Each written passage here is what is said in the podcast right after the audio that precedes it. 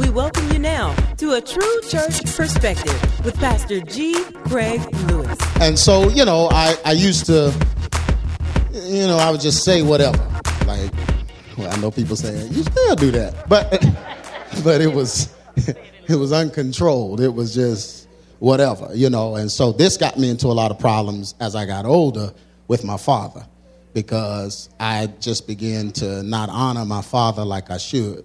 And I began to just go at him because of things I thought he wasn't doing right. And uh, my dad's church was out of town, about three hours away, two hours away, something like that.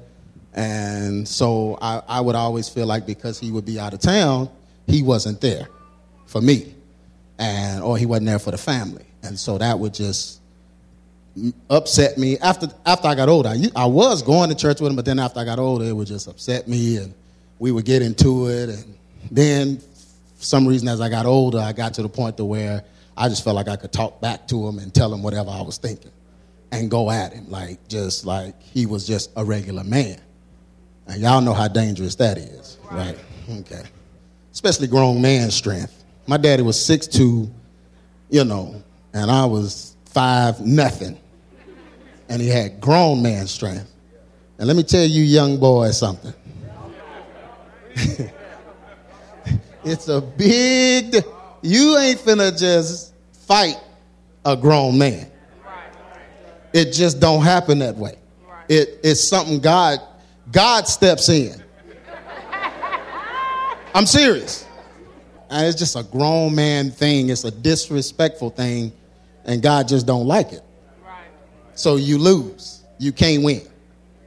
And uh, but you know, as I was as I was getting older, I just I you know I had a lot going on in my mind. I just you know so I felt like I would rather be homeless than live with my dad at the time. I just like you know he you know uh, he ain't doing what I think he ought to do, and I'm and that. So I remember I was pretty much sleeping in my sister's car. I would borrow her car, take her to work, drop her off because she worked overnight, and I would just sleep in her car. And instead of having a place to live. This is how angry and wrathful I was in my heart. Uh, and it, it, was wasn't just that. I think I also blamed him because when uh, I was younger, the, the uh, I was uh, when I was molested, it was by church people at his church, and so that kind of, I guess, worked its way in as well in my mind because it was during service one time and you know and i just always wondered where he was like why uh,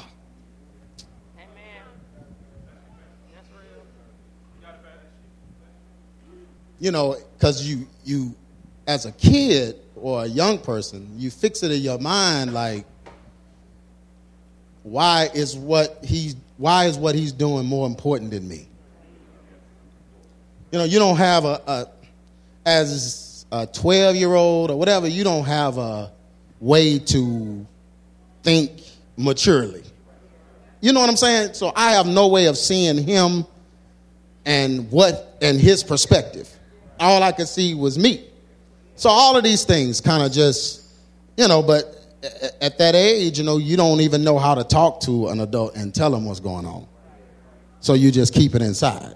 And that's even worse. That's why I always tell young people, I talk to young people, tell them, you know, make sure you getting stuff out and you saying stuff. Because if you keep it in, you'll create this whole different existence in your mind. But your anger and all of that stuff will still, you'll still be reacting to it, even though you think you suppressed it. Does that make sense? Amen.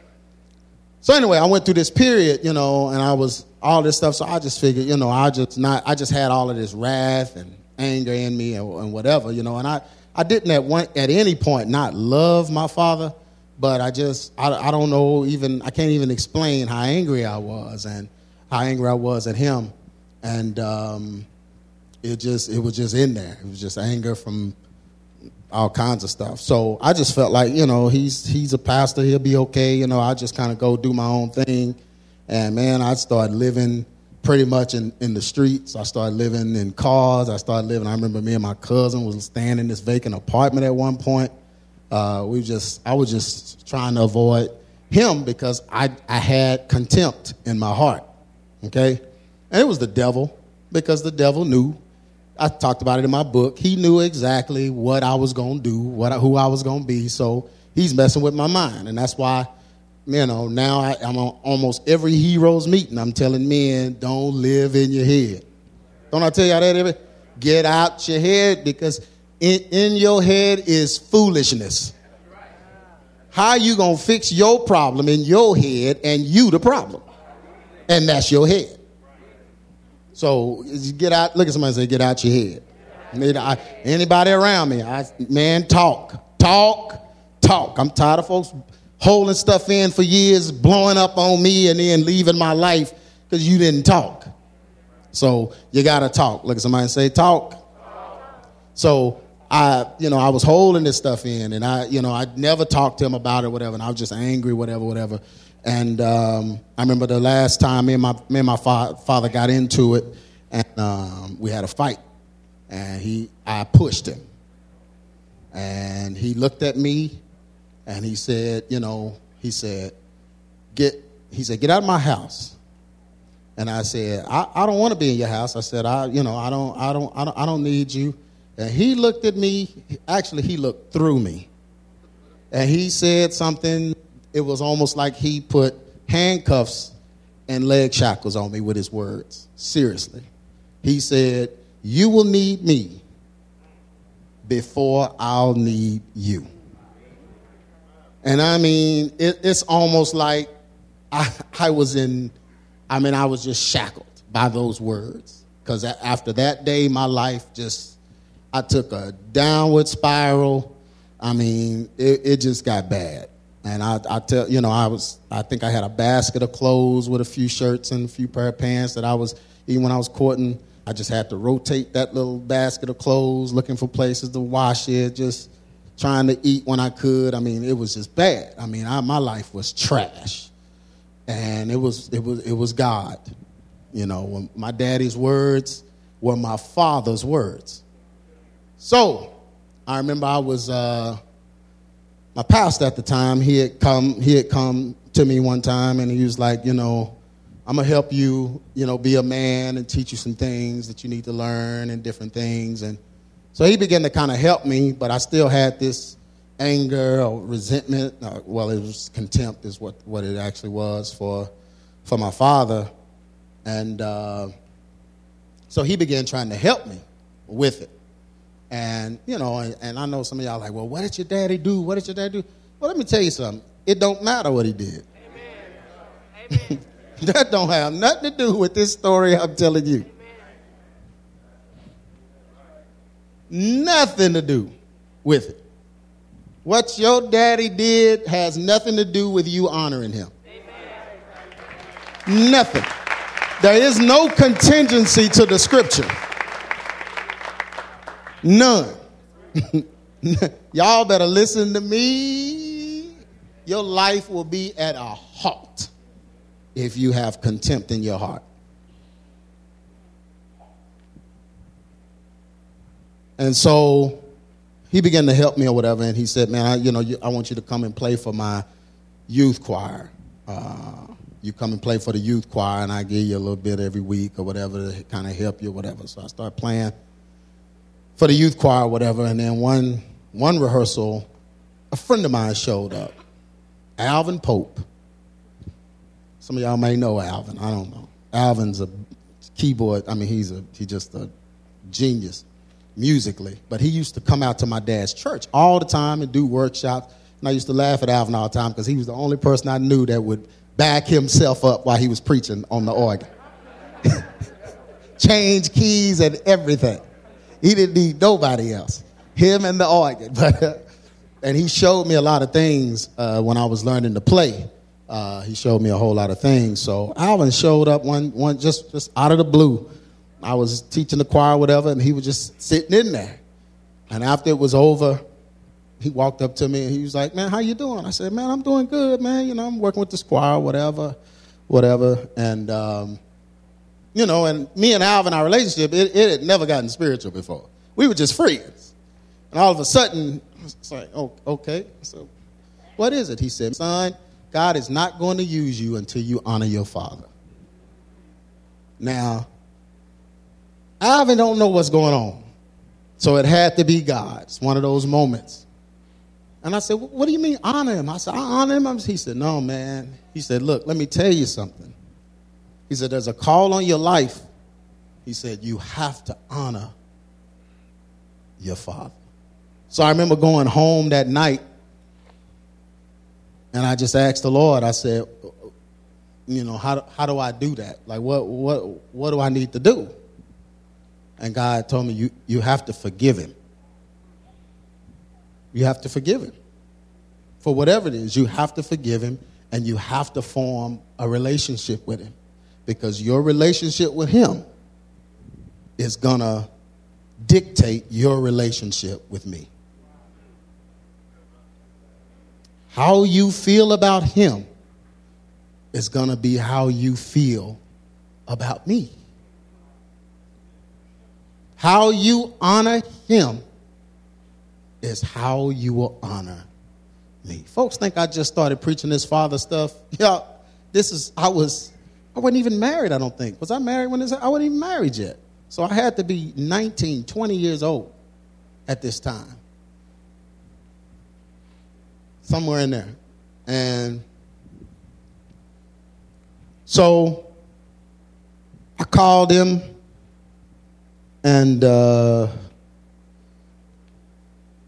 no, I think we well, we went somewhere. I went to the. I, I, remember in my mind a surplus store going to look for some. He did air conditioning, so looking for a surplus. We were at some surplus air conditioning store or something. I went with him because he used to always take me with him when he was doing those kind of things, trying to help me learn it, and I didn't learn none of it. And I didn't learn none of it because he used to say I had girl hands. Now, I got some soft hands. But I couldn't burrow down in his toolbox and get stuff because not, nothing was organized, just sharp objects.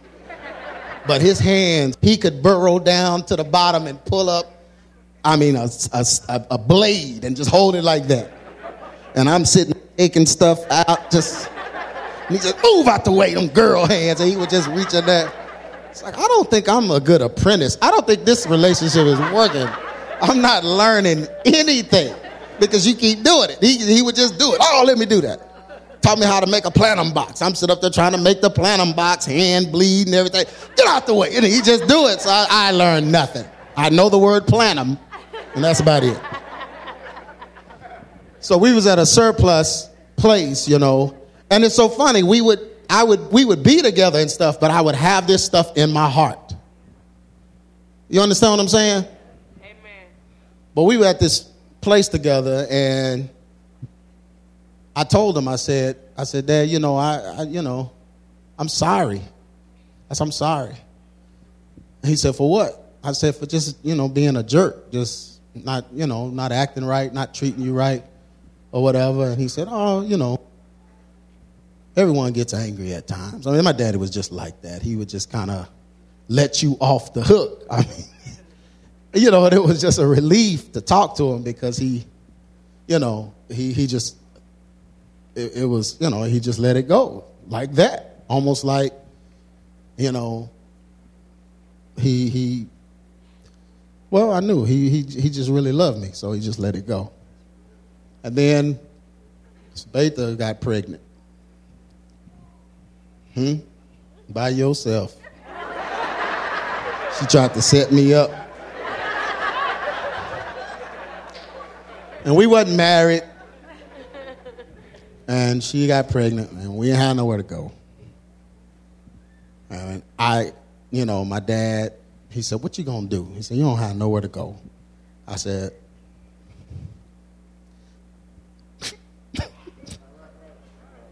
So I you know, I, I say, you right.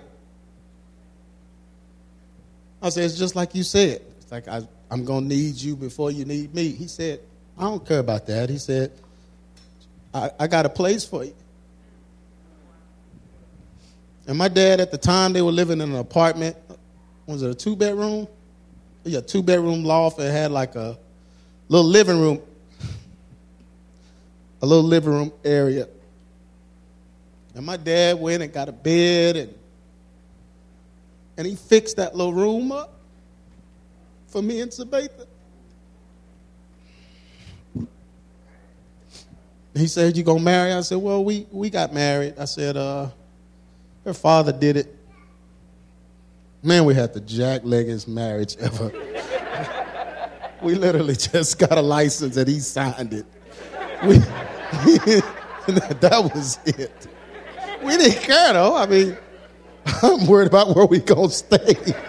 This is just paperwork. This means nothing. But um, he fixed that room up, and I remember he had this bed, and they had my mom them had this little orange bedspread over it. And I mean, they made it just look so nice. And he just took us in, gave us a place to stay. We went in. After she had Vicky, we came back there. And then he, he just came to me one day, and he after that, it was a few weeks after, he said, I got you an apartment. Because he was the maintenance guy in the apartment complex. He said, I, I got you an apartment. He said, Y'all can just move right into this apartment over here. I got some furniture that I can.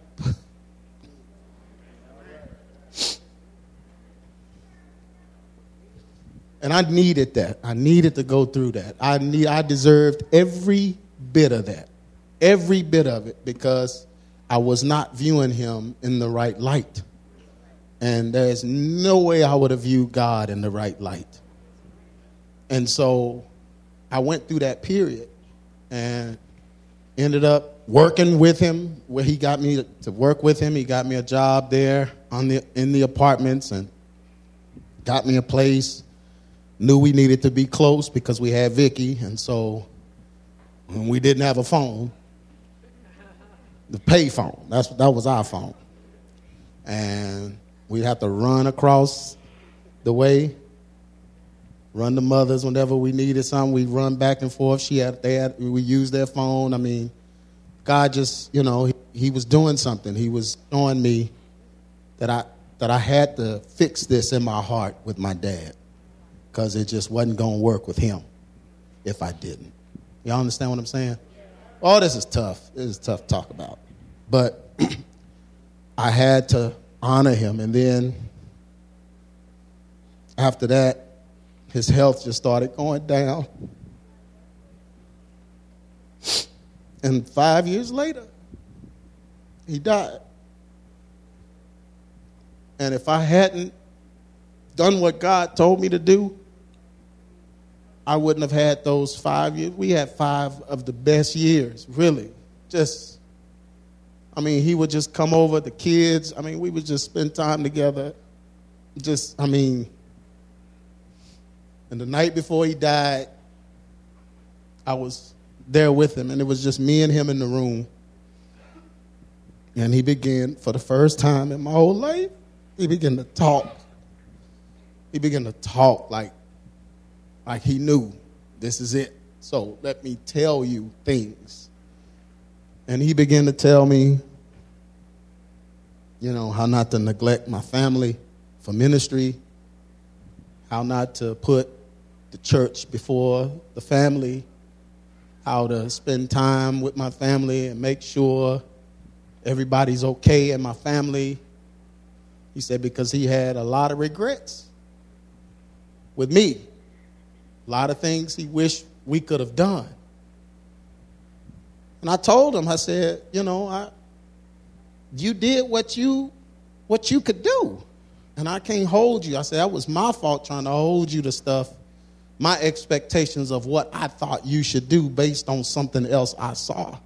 You were being you. And I appreciate that.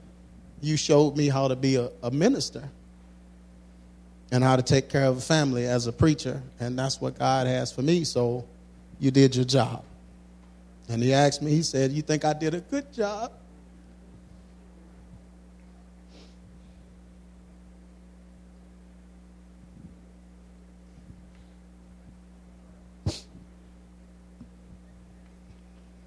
And I told him, Yeah, you did a good job. I said, You did a real good job. And that night, well, that morning, my mom called me and told me, I think your father is leaving. I need you to come real quick. And he literally passed in my arms at the house. me holding him. And, uh, but it just made me realize five years prior to that, had I not done what God wanted me to do, man, I would not be standing right here. That's how important these principles are. Because you just never know why God is doing what he's doing. Amen. So I thank God. I you know, I think about him all the time. I still still dream he's here. Don't want to wake up. He's doing stuff in my dream and telling me stuff. And I I hate when I have to wake up because you know, I miss him. I wish he never saw EX Ministries. He never saw the ministry, none of that. I wish he could have seen something, but he didn't. But the one thing I can honestly, honestly say is there was peace there, and we got everything straight, and I don't feel, I mean, man, Amen. God healed that situation in time. Amen.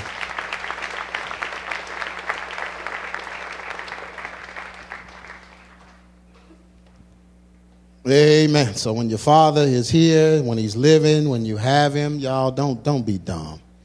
Just don't let the devil make you miss that time. I'm sorry, y'all. This is tough. Mm. That's the thing. Every day, I just wish, you know, nothing, nothing I have, nothing that has happened, nothing could replace him. And so, as I wish he was here. That's what I'm going to talk about today. So many reasons why you have to honor your father. We're going to talk about all these reasons. Everybody all right? Y'all good? One of the main reasons we have so many rogue ministers in the Christian faith today is because of what? Self hatred. Fatherlessness causes self hatred. When your father when you hate your father, when you're upset with your father, when you don't like your father, when you have contempt in your heart with your father, you hate yourself. Because that's your image. You're made in his image and his likeness. Look at somebody, I'm made in God's image.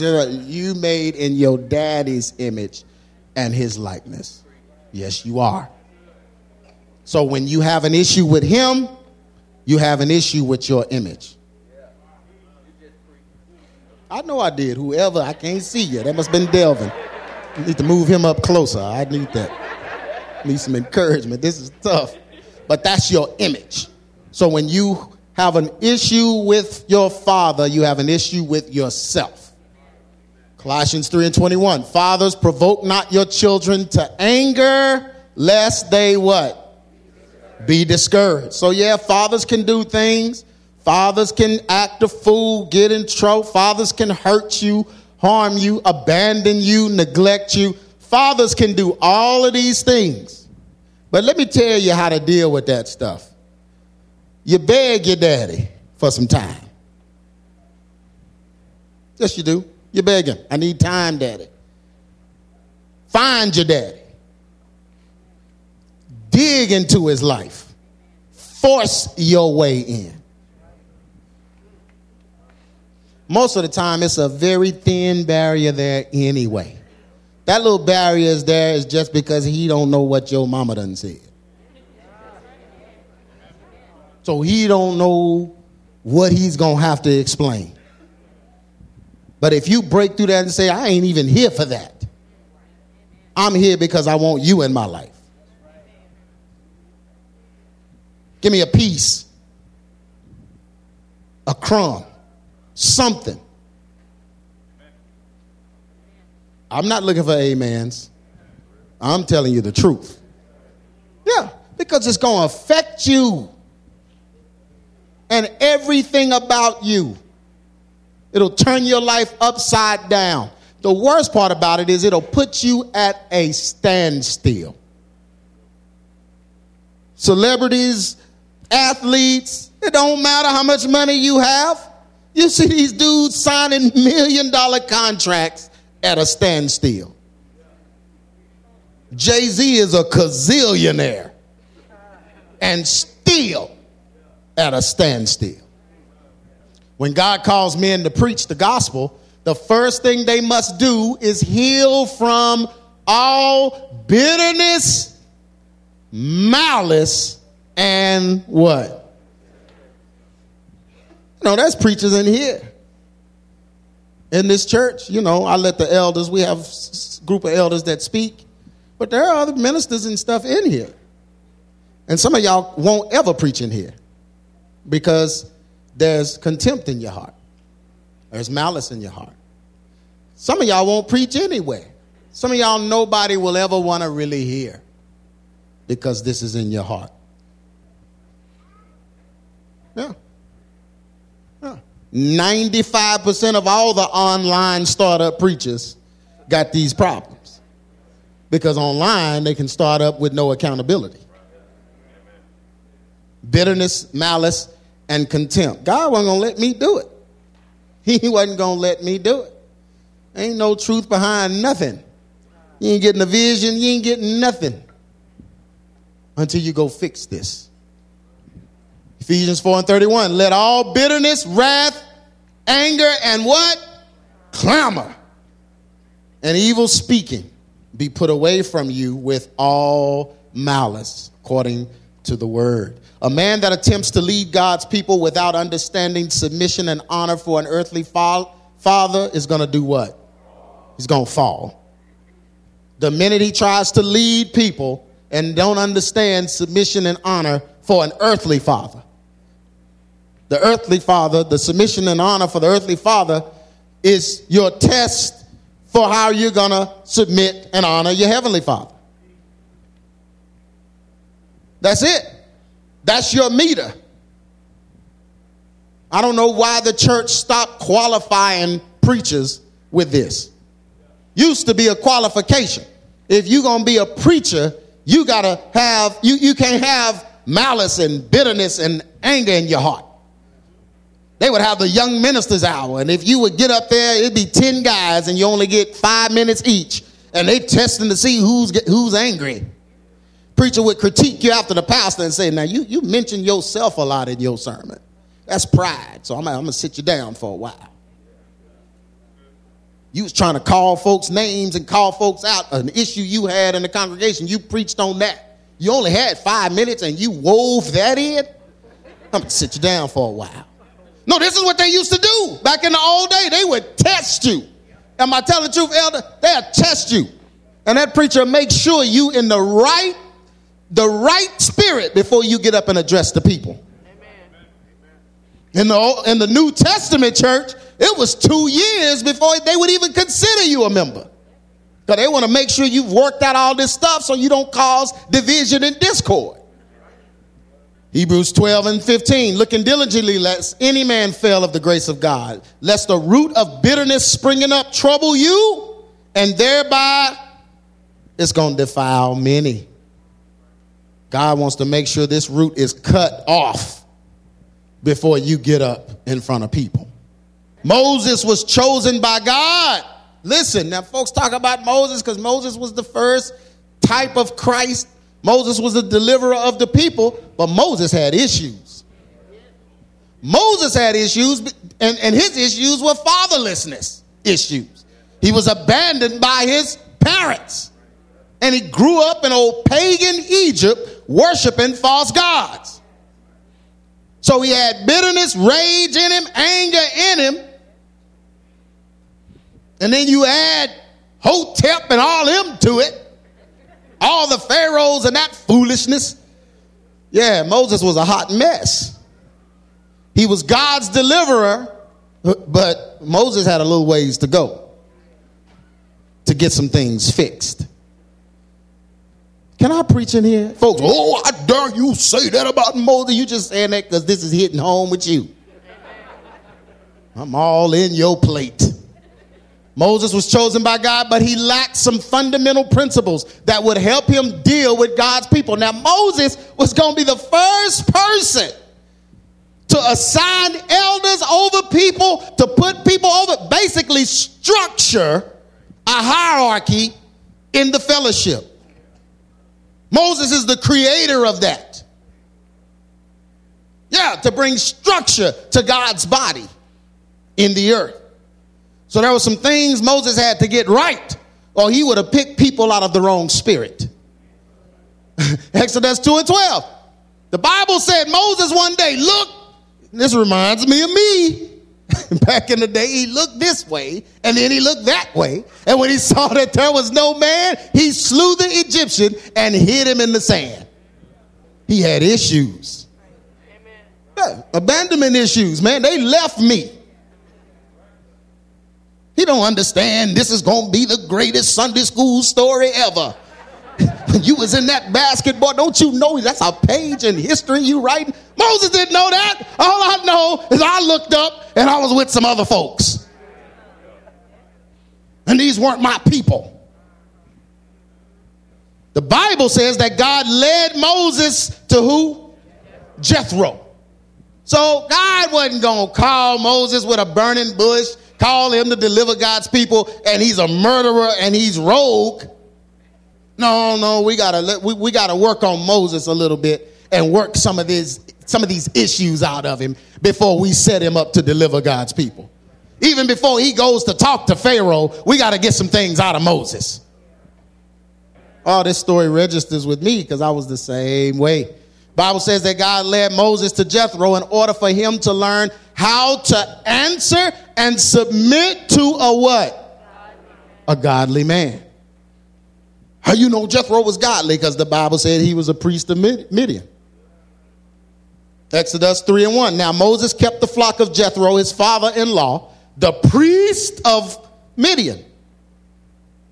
And he led the flock to the backside of the desert and came to the mountain of God, even to Horeb. So Moses was answering to his father in law. His father in law stepped in and became that dude to teach him how to work a job. You think Moses had worked a job before this?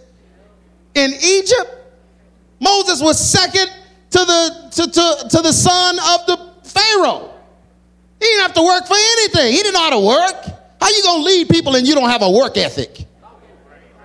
Man, I'm preaching in here. These folk jump online and start a ministry and don't have a work ethic. You can't even make it on time to Popeyes. No, you got to start cooking sandwiches early.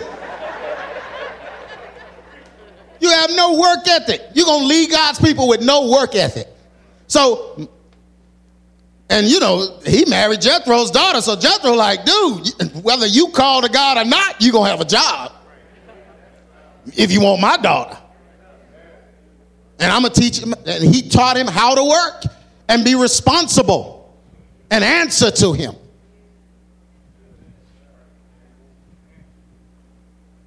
Yeah, Moses didn't just jump up and deliver God's people. I know the cartoon was a little different. That's the only, that's the only story some of y'all know. the Prince of Egypt. But see, what happened was the little girl started singing. Mm. The Bible said she started singing that song.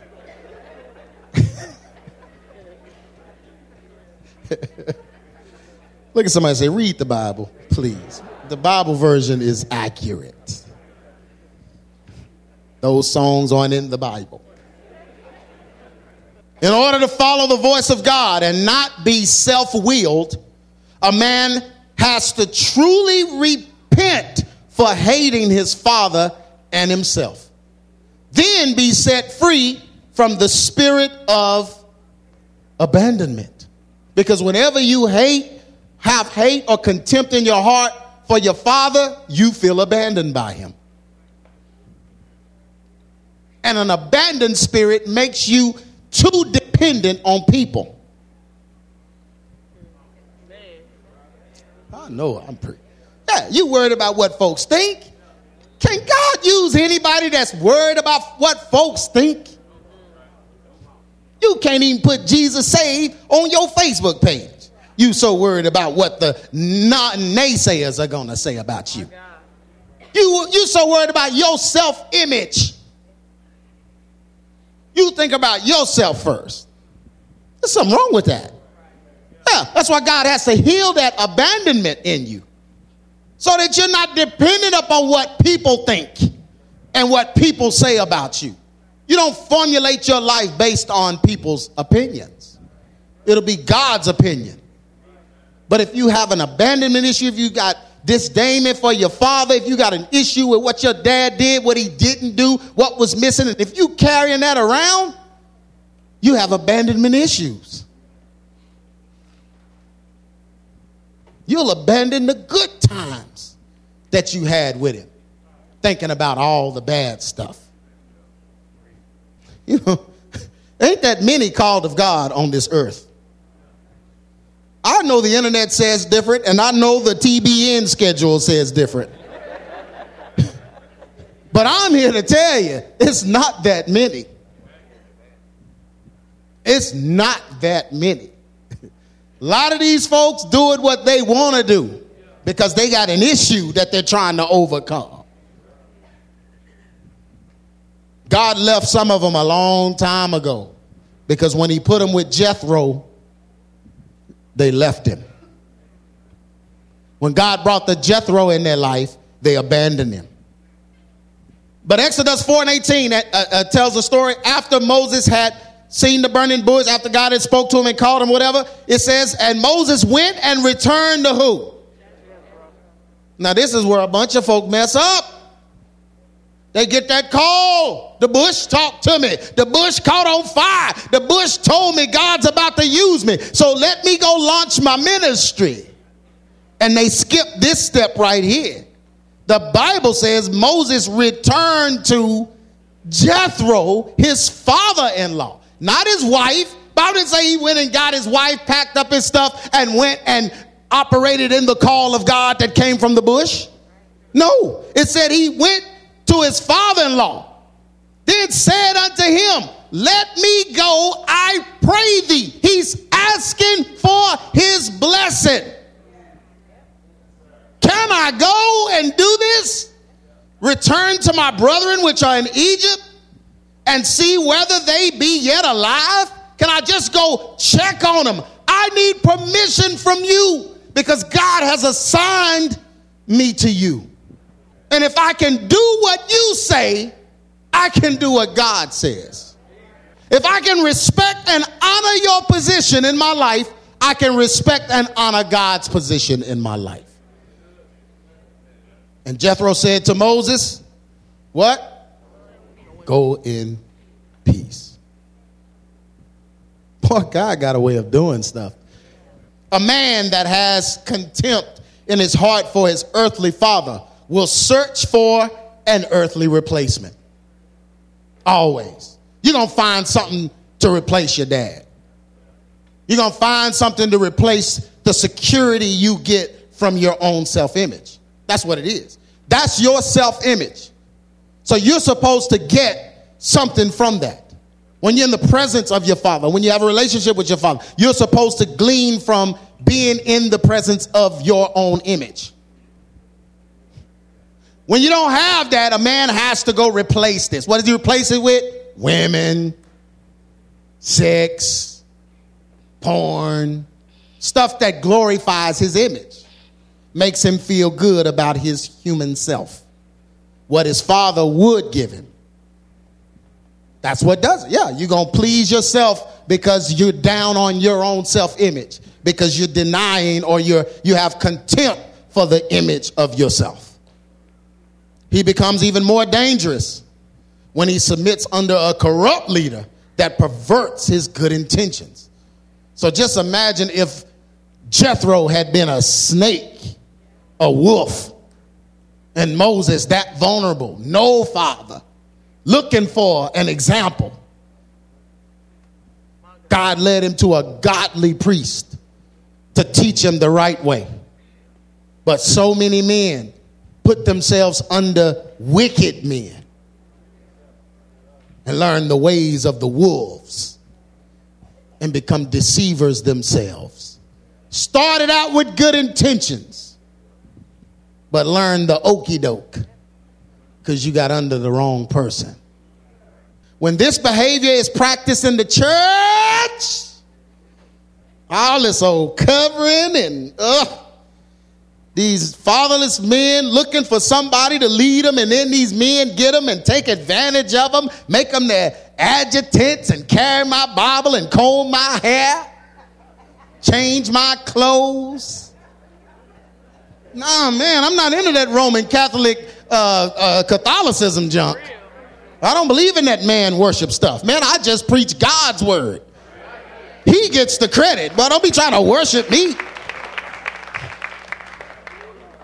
But when this behavior is practiced in church, leaders become self willed and usually covet the praise of people and the accolades of their leaders. Now, listen to what I'm saying. They covet the praise of people. So then it becomes about them. They want the hand clap. They want the applause. They want everybody to stand up when they walk in the room. Everyone, oh, they just stop the music. Uh, the, the, the, the, the presiding prelate of the it, uh, is walking in. Everybody rise. I ain't rising for no man. Not in the church. Now, if it's the courthouse, I'm getting up. He has the power of life and death in his gavel. He can make me or break me in this situation. I'm gonna do what the gavel say. I ain't thinking about none of y'all. But in church, I ain't standing up for no preacher. So, you know, they covet the praise of the people and their and the accolades of their leaders. So the accolades of their leaders means, now listen, this is the trap. You done grew up under a preacher that's getting served like Caesar. You're gonna want some of that. Either you're gonna want some of that or you're gonna look whack in front of your woman. Yeah. This dude is the grand poobah. I mean, he everything. When he walks in, you gotta bow and hand him a toothpick. I saw that at a church one time. I almost tripped the dude. He got in front of me, bowed, and handed a toothpick up to the dude sitting on the thing on the dais. I wanted to kick that one leg from under him and make him roll over with that toothpick, and I hope it jabs you in the neck. You gonna bow down and give somebody a toothpick? And what do you need a toothpick for in service? What you need a toothpick for in church on the stage? I mean, bowed down and rolled it through his fingers. And he was right in front of me, man. I looked at him. I mean, I just, oh my gosh. I, I wanted to do something to him. I wanted to do something. And the worst part, his wife was sitting a few rows behind me. Now, what must she think? Women, come what, what would you think? Oh, your husband having a tooth Come on, women. I, I, know we got some hood in here. Y'all let me hit a hood. What would you think? You know that don't happen in the hood. Your man folded all up, handing a toothpick to another man because he's grand. When he got home, his wife probably went off. Now, you know you're only doing this so you can get in that position. Now, I tolerate it just a few more times, but when when is your toothpick time? When when when you get the pick? When they when the, when they roll it your way. You know, you know. And so now he don't have no word, no training, no discipline, but he gonna start something because he want a toothpick too. I just preached in here. That's why I said most most most of these folk ain't called by God. So they're coveting what they're seeing and they're coveting the accolades of their leaders. Now all of a sudden they want to be something. Brother, you used to just want to serve the people. Now you want to be a bishop. Yeah. Yeah. All of a sudden, because you watched other bishops get what what from folks. Yeah. And your wife sitting there looking at you like, mm, yeah, you feel like trash because you don't have the cross. You on eBay looking for one. Oh. you done found all you could find was the big graveyard cross. You got that in your pocket. you can't afford the real one. Why y'all doing that, man? What does that mean? What is the cross? What does that mean? 2 Timothy 3 and 8. Now, as Jannes and Jambres withstood Moses, so do these resist the truth. Men of corrupt minds reprobate concerning the faith. Boy, this passage tells you, though, that God had done a work in Moses. Jannes and Jambres withstood him in front of everybody. Moses, we're not doing what you say. But an old Moses would have been like, wait a minute now. You ain't heard?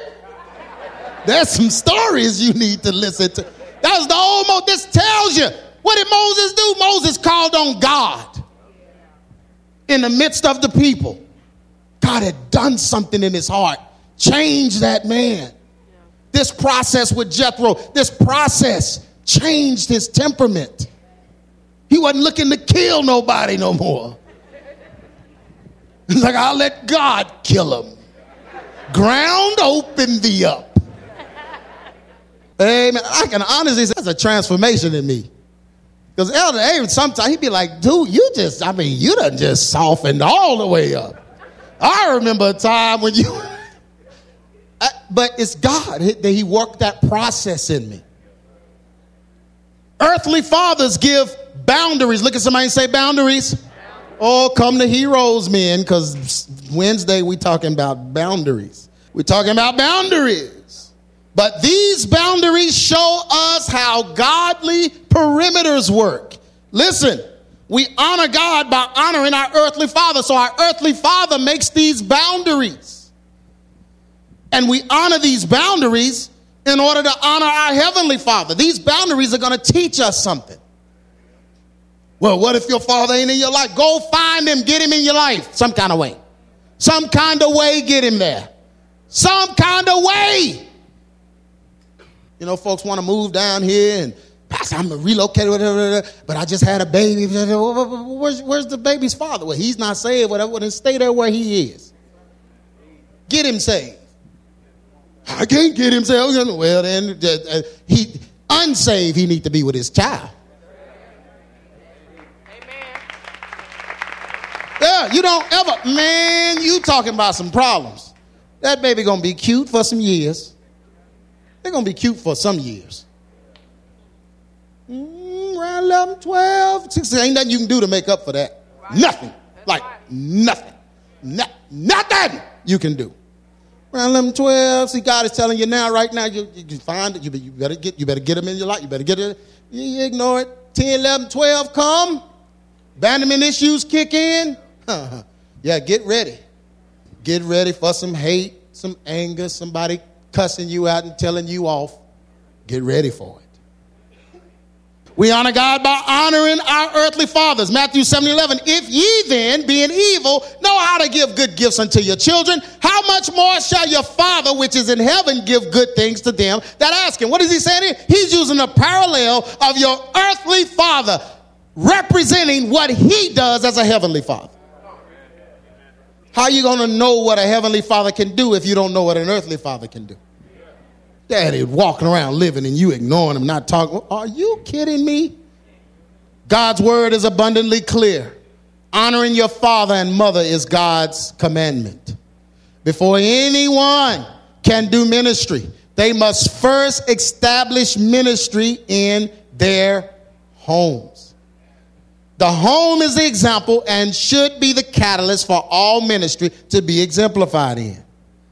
When a man can forgive, and honor his earthly father, he can truly serve his heavenly father. Once he experiences this uh, level of deliverance, he will give God's people the right remedies for their own deliverance. But when a man struggles to forgive and honor his father, he will struggle to what? This will create a barrier in his life that will not allow him to go where God truly wants to take him attempting to pastor and lead with contempt in your heart for your own father makes it impossible to be disciplined and corrected by your heavenly father. Are y'all listening to me? Y'all, this is true stuff. Well, I forgave him. I forgave him. No, you didn't. No, you didn't. You know I know you didn't? You're emotionally unstable. That's the first sign.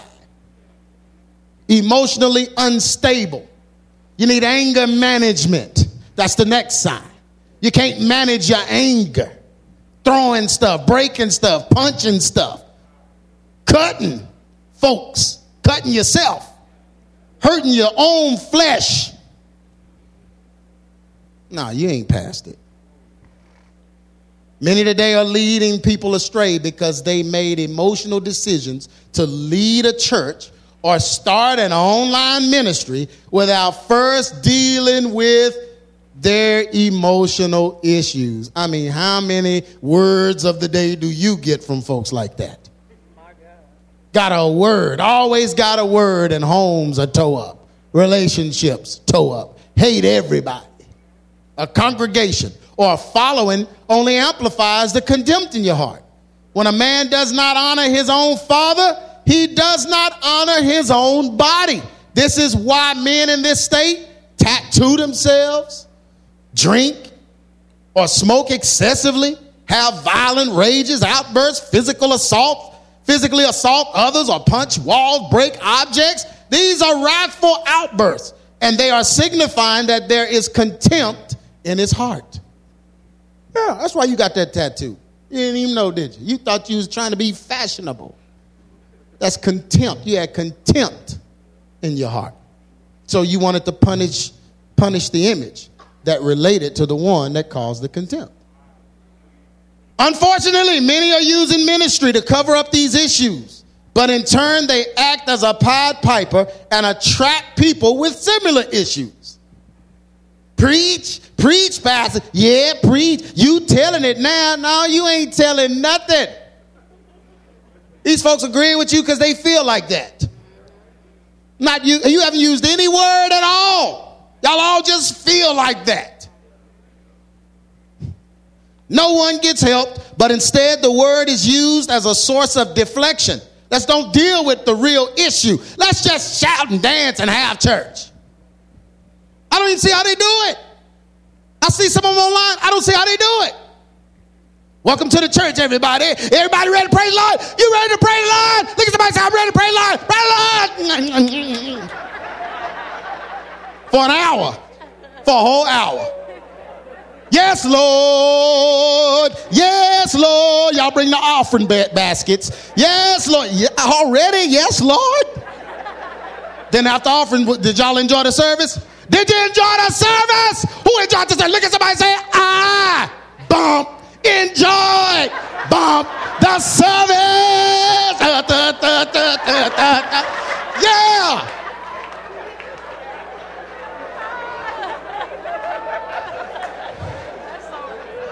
Woo, we had a time in here today, didn't we, y'all? Just tired. Why you so tired? Didn't do nothing. We woo. God moved in here today. Couldn't even have it. We couldn't even, we couldn't even preach. Couldn't even preach. Because God,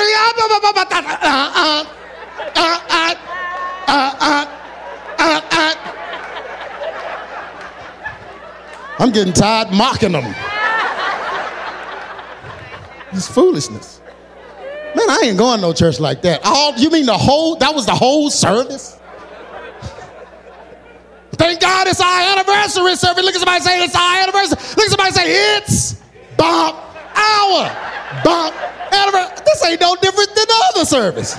Just changed the name. Look at somebody say, Welcome to our family and friend service. Welcome. Bump two. Bump. Dude, this is the same thing, man. Can you change the decorations or something? You're doing the same thing. You know what that is? Deflection. It's deflection. Because you got couples in there about to divorce, children in there about to never come back again as soon as they get old enough. Some of them about to go out and get pregnant, sleeping around. They're all in there. So it's a deflection. Instead of me dealing with any of that, bump, bump, bump, bump, bump. That's all it is. Why? Because somebody is pastoring that shouldn't be. You know they shouldn't be because their wife got to tell them everything to do. That means you did, you shouldn't be. In my book, you need to be somewhere sat down. She got cables plugged in your head controlling you. what you wanted to say, you couldn't say. And I got, oh,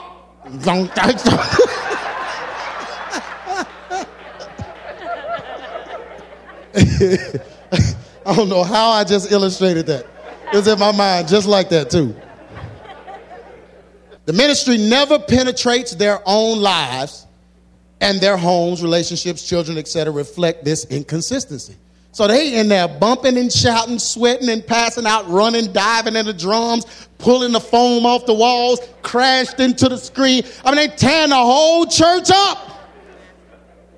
And ain't none of the kids say they about to get divorced or have been a couple of times.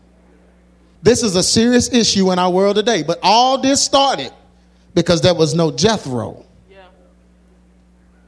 There was no Jethro. Somebody got the call or felt they got the call and went straight for it without being disciplined, without working them daddy issues out, without working that fatherlessness out, without working that abandonment out, without working that anger, that wrath, that clamor, without working those things out. We must make sure that before we even try to marry, lead, or accept our call to ministry, that we get this stuff right. God will not continue using us if we do not first honor our fathers.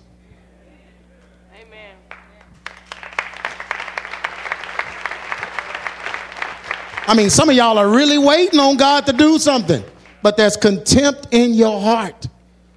You can't even love the human man that God has brought or put in your life. How are you going to love the heavenly man that you can't even see? 1 Timothy 3 and 2. A bishop, which is a pastor, elder, minister in this particular translation, a bishop or a pastor, or elder, leader, then must be blameless and the husband of one wife, that signifies he needs to be a man, vigilant, sober. Well, it does. A woman can't be the husband of one wife. I mean, ain't that plain? Uh, we don't need to pull out the concordance on that. That's pretty simple.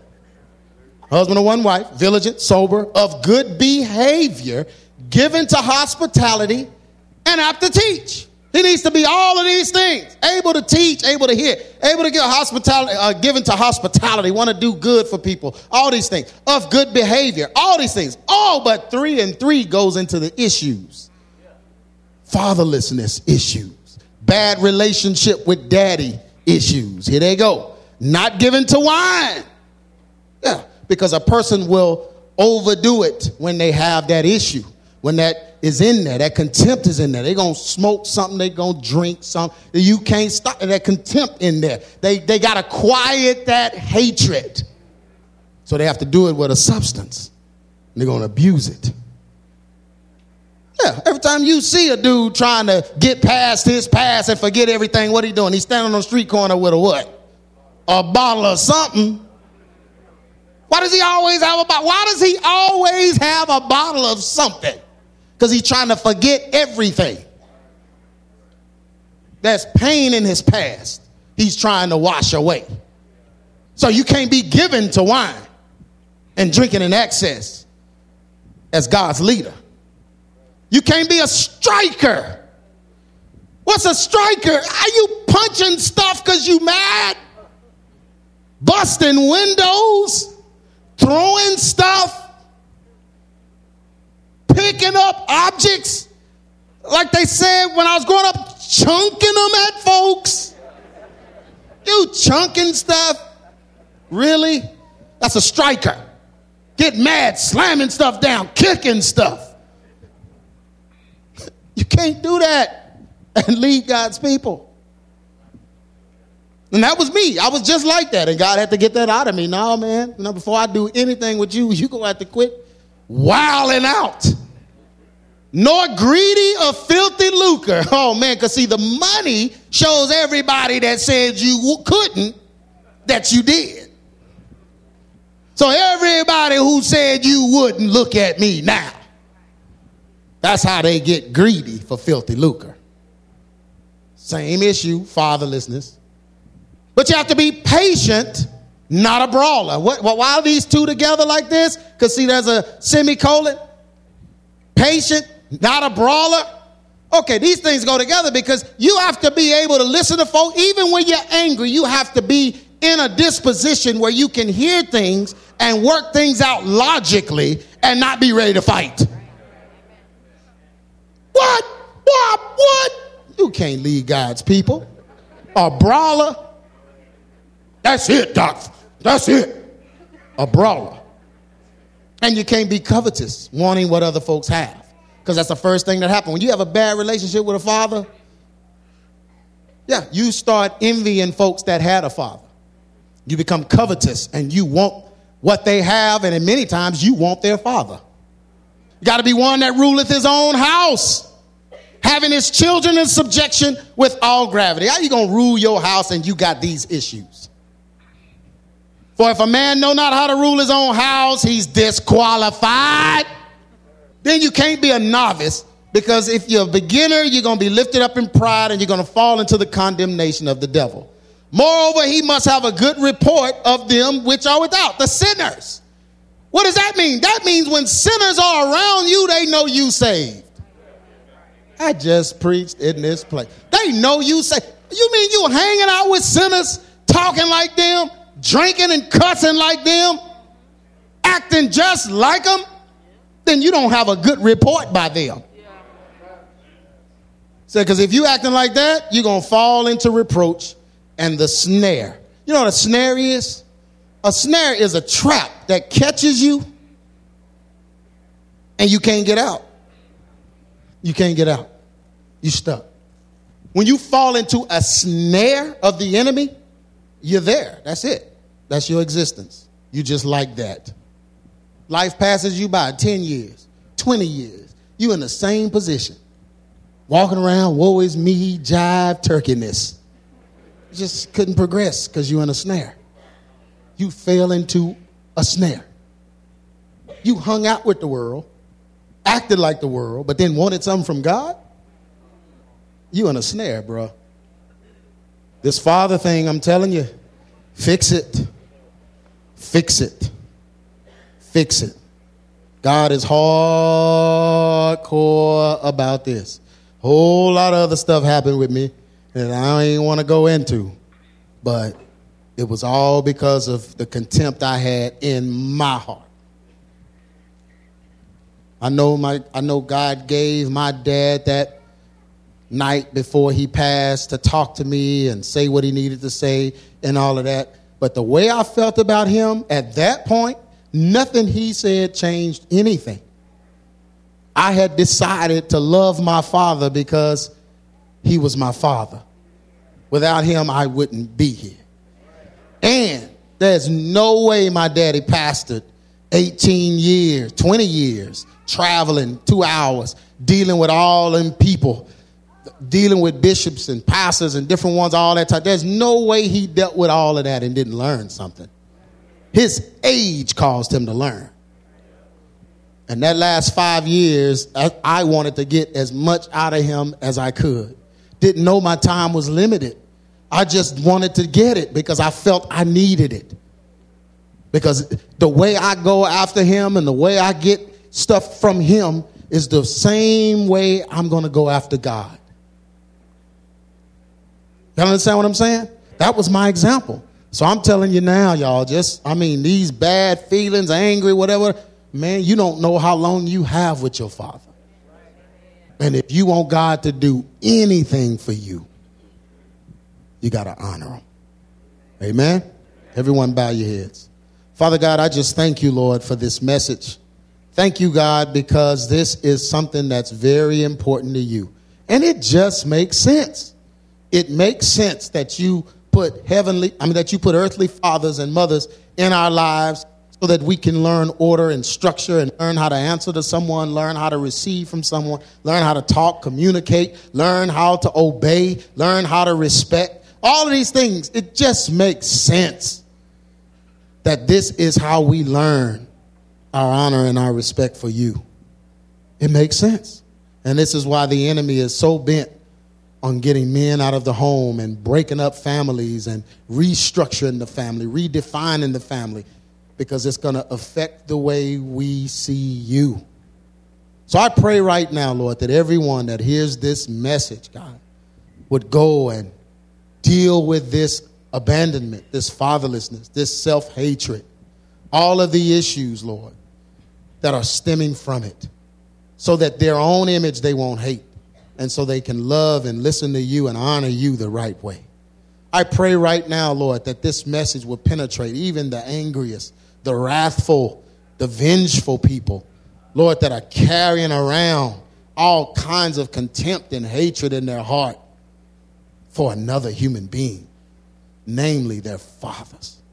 I pray, Lord, that your forgiveness will arrest their hearts and they will begin to honor their fathers. In Jesus' name, amen. You've been listening to A True Church Perspective with Pastor G. Craig Lewis, founder of EX Ministries and pastor of the Adamant Believers Council in North Richland Hills, Texas. If this message has been a blessing to you and you would like to be a financial blessing to us, please send your donation to EX Ministries, P.O. Box 24870, Fort Worth, Texas 76124, or donate online at exministries.com.